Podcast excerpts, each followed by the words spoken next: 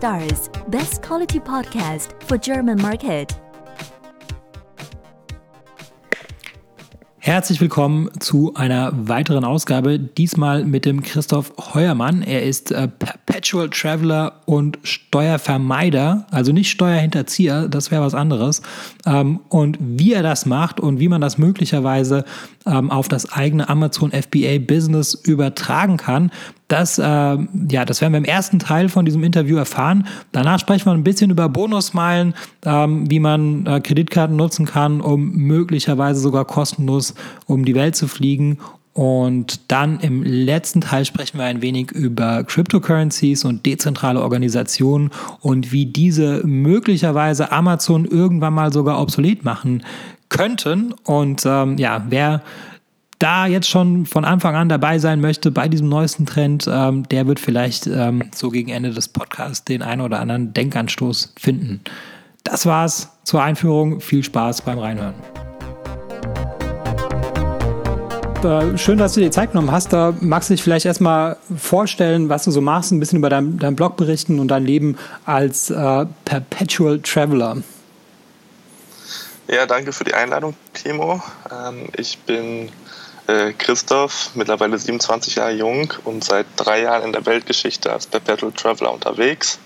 Das heißt, ähm, ich reise einerseits sehr viel, um für meine Kunden die besten Vorteile in verschiedensten Ländern der Welt herauszufinden.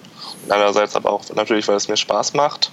Perpetual Traveler heißt ganz einfach, äh, ich möchte möglichst frei leben, möglichst ohne Steuern, ohne überbordende Bürokratie, Regulierung und so weiter und wende dabei die Strategie der Flaggentheorie an. Das heißt, ich gehe dorthin, wo ich am besten behandelt werde.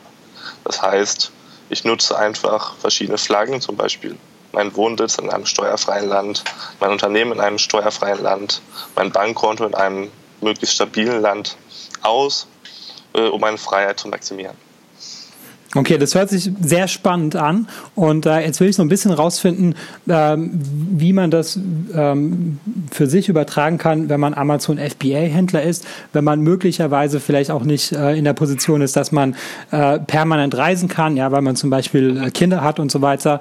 Ähm, das heißt, äh, ähm, du sagst, du, du pickst dir praktisch so die, die, die besten Länder raus, ähm, wo du dann weniger Steuern zahlen musst oder gar keine Steuern zahlen musst. Das heißt, ähm, fangen wir mal da an, in, welche Steuern muss man überhaupt in, in Deutschland zahlen, ähm, die man dann möglicherweise verhindern kann als Unternehmer? Ja, man muss über 80 Steuern in Deutschland zahlen, ähm, aber darauf wollen wir jetzt nicht alles eingehen. Ähm, das Übliche als Unternehmer, wenn wir jetzt mal von, von der GmbH ausgehen, erst zahlt man Körperschafts- und Gewerbesteuer, äh, dann zahlt man ähm, Einkommensteuer auf sein Gehalt und Sozialversicherung, dann zahlt man immer noch Abgeltungssteuer auf die Dividenden, dann zahlt die GmbH noch Umsatzsteuer äh, auf ihren Umsatz. Das sind so eigentlich so die fünf wichtigsten Steuern, die sich teilweise vermeiden lassen. Da gibt es natürlich noch Abermillionen von indirekten Steuern und irgendwelchen kleinen äh, anderen Steuern, aber da wollen wir jetzt nicht drauf eingehen, ja. Okay, also dann sagen wir mal jetzt, ähm, du hast eine GmbH und dann wäre es ja eigentlich das naheliegendste auf der Welt, dass man jetzt eine GmbH in einem Land gründet, äh, wo diese Steuern nicht fällig sind. Ist das äh, so leicht umzusetzen oder gibt es da Sachen, die man dabei beachten muss? Wie aus Deutschland und auch Österreich und anderen europäischen Ländern ist es natürlich nicht so leicht. Gerade Deutschland hat mit die schärfsten Gesetze auf der Welt, was Auslandsunternehmen angeht. Das heißt, eine Regelung besagt etwa, es darf jetzt keinen kein Briefkasten im Ausland geben. Es muss immer eine richtige Betriebsstätte sein. Das heißt, wir können nicht einfach ähm, Geschäftsführer von einer, was weiß ich, Panama-Firma sein. Ähm, dann würde Deutschland nämlich sagen, du steuerst diese Gesellschaft aus Deutschland fern. Das heißt, wir besteuern diese Panama-Gesellschaft wie eine deutsche GmbH. Und das kann nur vermieden werden, wenn es wirklich glaubwürdige wirtschaftliche Interessen in Panama gibt, wenn es dort ein großes Büro gibt, wenn es dort lokale Geschäftsführer gibt. Und diese Regelung lässt sich auch auf alle anderen Länder anwenden. Bloß ist manchmal, wenn man zum Beispiel innerhalb der EU bleibt, ein bisschen, sage ich mal, mit, mit weniger Bedingungen verbunden. Das heißt, wenn man innerhalb der EU gründet, wenn man auch in Hochsteuerländern statt in Niedrigsteuerländern gründet, dann hat man weniger Bedingungen an diese Substanz, sagt man, zu erfüllen, als wenn man jetzt direkt nach Panama geht. Okay. Ähm, du hast gesagt, es muss einen Geschäftsführer geben. Das heißt, du selber kannst dann praktisch nicht der Geschäftsführer sein, weil das würde man dann sagen, das wäre dann praktisch eine ferngesteuerte Gesellschaft. Genau, genau. Es gibt eine ähm, sehr spannende Ausnahme. Äh, und zwar, man kann, gerade wenn man grenznah wohnt, einfach ein Nachbarland gründen und dann äh, einfach nachweisen natürlich, dass man täglich oder nicht unbedingt täglich, aber mehrmals wöchentlich rüberpendelt. Mhm. Das heißt, das ist für viele Österreicher zum Beispiel in Wien sehr interessant, habe ich schon ein paar Mal gemacht. Äh, die Wiener brauchen 45 Minuten nach Ungarn. In Ungarn ist die Körperschaftssteuer nur noch bei 9% statt bei 30%. Das heißt, viele gründen einfach in Ungarn ihr Büro, äh, pendeln hin und wieder rüber und sparen dadurch ordentlich Steuern ein. In Deutschland geht das natürlich ähnlich äh, mit anderen Ländern wie der Schweiz oder mit Tschechien oder mit Holland. Ähm, das sind alles Möglichkeiten, die sich machen lassen. Sonst wird man aber einfach einen lokalen Geschäftsführer brauchen. Der große Vorteil, der, der mir auch öfters begegnet ist, auch im FBA-Bereich, viele Leute arbeiten ja in Partnerschaften. Das sind dann zwei, drei Leute, die ein Business betreiben. Und wenn nur einer von denen auswandert, da und, und der dann quasi den, den Geschäftsführer spielt, haben die Leute, die in Deutschland verbleiben, recht gute Karten. Okay, ähm, also das heißt, wenn ich jetzt einen ausländischen Geschäftsführer habe, ähm, dann, äh, und ich bin nur noch Gesellschafter bei dem Unternehmen, ähm, welche, welche Steuern müsste ich denn dann noch in, in Deutschland zahlen, wenn das Unternehmen jetzt Gewinne erwirtschaftet? Mhm. Also wenn es ein aktives Unternehmen ist, ähm, kannst du ruhig Gesellschafter sein. Äh, dann sag ich mal, musst du nichts weiteres beachten. Es gibt noch das Außensteuergesetz, da wollen wir jetzt nicht drauf eingehen. Das hat nur etwas zu tun bei passiven Sachen. Das heißt, wenn irgendwie getradet wird, wenn investiert wird im Ausland, ähm, dann kommen noch andere Regelungen dazu, die selbst auch für, sag ich mal, ähm, Gesellschafter ähm, zutreffen. Aber das ist jetzt halt bei FBA nicht der Fall. Das heißt, ähm, der Gesellschafter kriegt einfach seine Dividende und da muss er halt seine 27% Abgeltungssteuer drauf zahlen. Okay, aber das sind dann auch die einzigen Steuern, die man, die man zahlt. Das heißt, das Unternehmen das versteuert sind die einzigen dann. Steuer, die, genau, man kriegt seinen Anteil des Gewinnes und auch zahlt man Abgeltungssteuer. Okay. Ähm, aber der, das Unternehmen selbst wäre ja dann auch im Ausland auch steuerpflichtig. Also das sagen wir mal, das wäre jetzt zum Beispiel in Georgien, dann zahlt das Unternehmen 15 Prozent Steuern. Ähm, und nach diesen 15 Prozent Steuern muss man dann nochmal 27 Prozent Steuern in Deutschland zahlen. Richtig, es kommt natürlich darauf an, wo das Unternehmen ist. Je nachdem zahlt man so und so viel Prozent Steuern. Man sollte aber natürlich darauf achten, es kommt eigentlich gar nicht so sehr darauf an, wie viel Prozent man Steuern zahlt. Es kommt ja immer meistens auch darauf an, wie hoch der Gewinn ist, der besteuert wird. Das heißt, in vielen Ländern können wir den Gewinn deutlich großzügiger senken, indem wir zum Beispiel private Kosten in die Buchhaltung reinnehmen, ähm, als in anderen Ländern. Ja. Okay, und wie ist das möglich? Ähm, ein Beispiel, ähm, sehr beliebt auch für FBA, sind äh, amerikanische Aktiengesellschaften amerikanischen Aktiengesellschaften ist es so, du bist als Geschäftsführer niemals selbst haftbar für die Steuern, äh, sondern immer der Steuerberater. Im Umkehrschluss heißt das, ähm, US-Gesellschaften werden quasi nie geprüft, es gibt da keine Steuerprüfung. Und gekoppelt mit den eh sehr liberalen Absetzungsvorschriften kannst du einfach deine gesamten Privatausgaben, selbst wenn du abends feiern gehst, äh, in die Buchhaltung der Gesellschaft reinschreiben und damit den Gewinn drücken. Und kriegst das Geld, ähm, was du dir quasi per Kreditkarte in deinem Heimatland zahlst, quasi steuerfrei raus. Okay. Ähm, Genau, dann habe ich jetzt noch ein bisschen in deinem, in deinem, Blog etwas gelesen, das nennt sich Territorialbesteuerung. Also wenn ich das richtig verstanden mhm. habe, äh, bedeutet das, dass die Gewinne dann in dem Land nicht zu versteuern sind, ähm, wenn sie im Ausland erwirtschaftet wurden. Das heißt, in dem Fall wäre es steuerfrei. Habe ich das jetzt richtig verstanden? Richtig. Ähm, das sind 40 Länder weltweit, die so ein System haben. Ähm, unter anderem in Panama, wo ich selbst meinen Wohnsitz habe. Aber es gibt auch recht viele andere attraktive Länder, die so ein System oder so ein recht ähnliches System führen. Okay. Ähm, genau, dann der nächste Punkt, was, was mich jetzt noch interessiert, ist, ähm, äh, wenn ich jetzt eine Gesellschaft im, im, Ausland habe, dann möchte ich ja wahrscheinlich auch ein Konto haben, ähm, also am besten noch ein SEPA-Konto. Ähm, inwieweit ist das denn überhaupt möglich, wenn man jetzt außerhalb der, der EU äh, sein Unternehmen hat, dass man dann für die Kunden zumindest noch irgendwie ein, ein Konto hat, wo, wo die Leute irgendwie ganz leicht Geld drauf überweisen können. Mhm. Ja, das ist natürlich immer ein Zielkonflikt, wenn wir jetzt irgendwie ein Land wollen, das keine Steuern hat, auch keine Buchhaltung hat, anonym ist, wo es kein Handelsregister gibt. Da werden die Banken natürlich deutlich schneller skeptischer als bei einer vernünftigen GmbH. Das heißt, es ist oft schwierig, Konten zu öffnen. Und es ist auch oft schwierig, so klassische Payment Provider wie PayPal oder Stripe oder andere Sachen zu verwenden. Das heißt, darauf sollte man immer achten. Ähm, wenn man jetzt irgendwie buchhaltungsfrei ist, dann kann man gewisse Dienste, die gewisse Plattformen vielleicht nicht in Anspruch nehmen.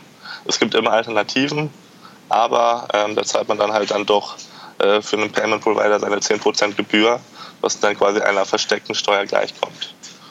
Und es gibt trotzdem Möglichkeiten, auch für Offshore, auch für steuerfreie, buchhaltungsfreie Gesellschaften in Europa SEPA-Konten zu bekommen. Dann meist nicht bei Banken, sondern bei sogenannten Finanzdienstleistern, also einfach ähm, so, so Payment-Providern, ähm, die oft gewisse Limits haben, wo man dann vielleicht nur 20.000 im Monat umsetzen kann, äh, was für viele Leute aber eben auch schon ausreicht. Okay. Ähm, und weißt du, wie Amazon zu Konten aus dem Ausland steht? Also gibt es irgendwie eine, eine, Liste an Konten, die, die oder an Ländern, die da prinzipiell schon mal gesperrt sind? Oder hast du irgendwelche Erfahrungen? Ja, Amazon Europa zahlt generell an alle äh, SEPA-Länder aus ähm, und ein paar andere. Äh, Amazon USA ist so ein bisschen anders. Der zahlt nur USA, Kanada und nur ein paar europäische Länder aus. Also ich, ich kenne das Problem von einem, von einem Freund von mir, der auf äh, USA-Marktplatz Amazon betreibt und einfach sein Geld äh, nicht, aus, aus, nicht von Amazon wegkriegt sozusagen, ähm, weil er kein Konto angeben kann. Weil irgendwie Malta und Litauen und andere europäische Länder, die beliebt sind ähm, für so Finanzdienstleisterkonten, die werden von Amazon nicht akzeptiert. Es gibt natürlich immer auch die Möglichkeit, ein Bankkonto zu öffnen, aber das ist immer aufwendiger. Man muss meist persönlich hinfliegen, unterschreiben und äh, gewisse Geldsummen als Einlage mitbringen. Okay. Na gut, also das ist äh, gar nicht so einfach. Also ich habe mir jetzt irgendwie so gehofft, dass irgendwie so eine, eine, eine, Bank in Deutschland sagt, ja, es ist uns egal, wo du bist, äh, hier ist dein SEPA-Konto, aber das ist äh, anscheinend nicht möglich. Es, es gibt auch deutsche, gerade deutsche Banken sind oft relativ großzügig. Also es gibt die Wirecard Bank oder die Deutsche Handelsbank, die haben jetzt nicht die besten Gebühren, sind relativ teuer, aber im Gegenzug nehmen sie auch so Auslandsgesellschaften ähm, durchaus auf, gerade wenn man nach Deutschland dann verkauft. Okay, alles klar. Dann ähm, habe ich ebenfalls in einem Blog gelesen, ähm, den Import der Ware. Und zwar, ähm, wie schaut es da aus, wenn du jetzt im europäischen Ausland äh, bist und äh, ähm, hast, also sagen wir mal, also nicht in Deutschland, wie, wie, wie verhält sich das dann mit der EORI-Nummer? Also das heißt, hast du dann die aus dem Ausland oder, oder ist es dann die deutsche EORI-Nummer, die du dann für den Import verwendest? Sagen wir mal aus ähm, das China. geht schon. Das, das, geht schon, aber du musst natürlich einfach die EORI-Nummer eines, sag ich mal, EU-Landes haben, äh, dass du ja, wo du quasi dann rein importierst, was quasi dein, dein ähm, Zielland ist, beziehungsweise das Einfuhrland der Ware, ja. Und von dort aus kann es dann ja innerhalb der EU verteilt werden. Das läuft sich genauso ab, als, als ob du noch in Deutschland tätig sein würdest, ja. Okay, aber das setzt aber voraus, dass du auf jeden Fall schon mal deine Gesellschaft in der EU hast, weil du musst die Ware ja irgendwie in die EU reinbringen. Und das geht nicht, ohne dass du diese EORI-Nummer hast. Ja, aber du, du, es gibt ja gewisse Möglichkeiten, das über irgendwelche Dienstleister zu machen. Es gibt ja diese ganzen, ganzen Handelsdienstleister, die teilweise die komplette Umsatzsteuer für dich machen und auch den kompletten Zoll für dich machen. Das heißt, deine, deine Gesellschaft sitzt zum Beispiel in Amerika, du hast einen Dienstleister in Holland, Holland ist dafür besonders beliebt, du kriegst irgendwie deine Waren per Seefracht nach Rotterdam und dieser Dienstleister macht alles, was er mit der Umsatzsteuer und mit dem Zoll und der EU-Nummer zu tun hat, für dich in deinem Auftrag. Er hält dafür eine niedrige Provision, äh, nimmt dafür dir aber auch ziemlich viel Stress ab. Okay, das, das ist der sogenannte Fis Fiscal Representative. Okay, das heißt, dieser Dienstleister ist dann auch der Inverkehrbringer der Ware dann praktisch. Genau, genau. Also oft sind es immer auch Firmen, ähm, Logistiker, die das einfach dann weiterschicken an die relevanten Lager ähm, oder das irgendwie weiter anderweitig in den Verkehr bringen. Okay, alles klar.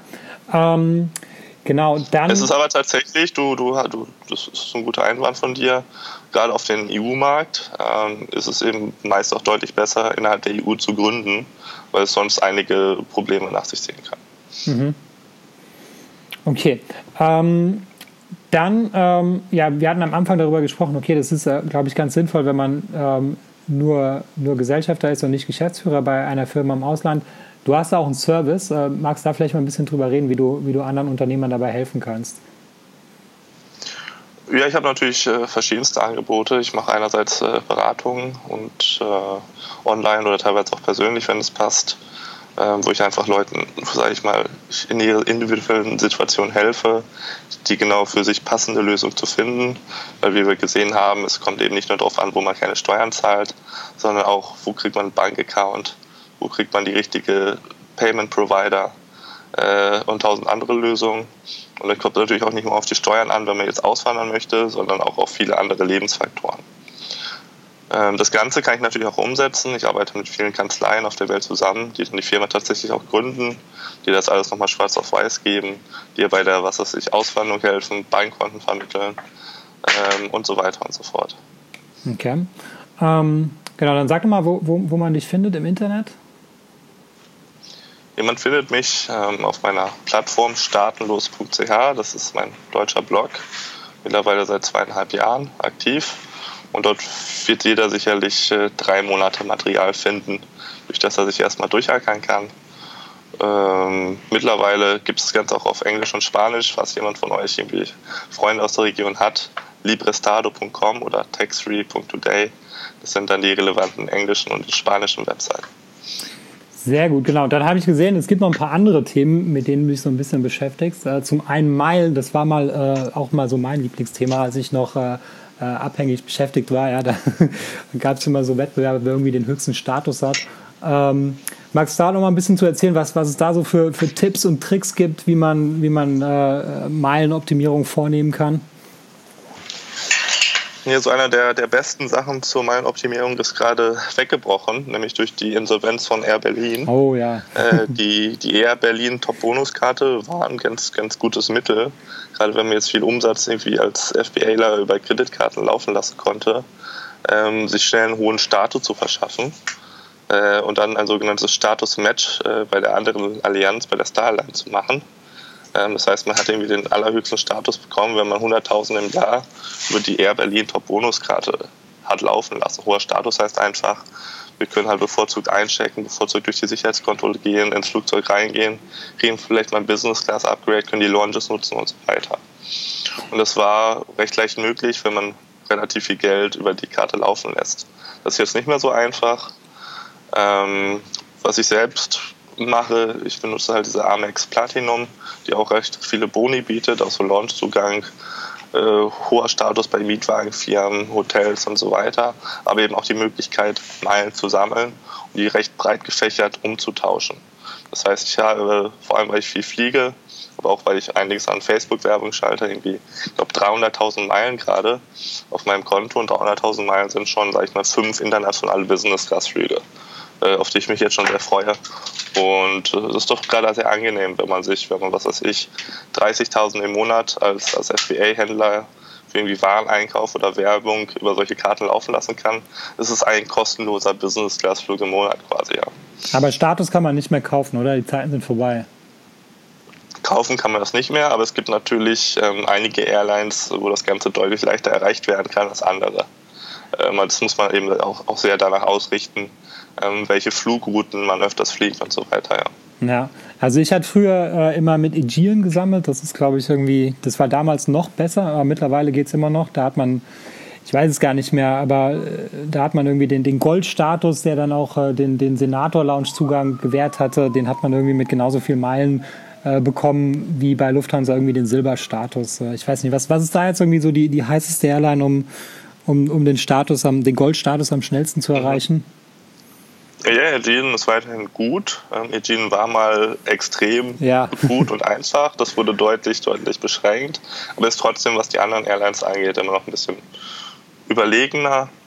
Ähm, ich selbst mache es bei der Star Alliance mit Singapore Airlines, weil die immer oft ganz gute Sonderkonditionen haben. Da ist es ein bisschen schwieriger, Status zu erlangen als ähm, bei Aegean.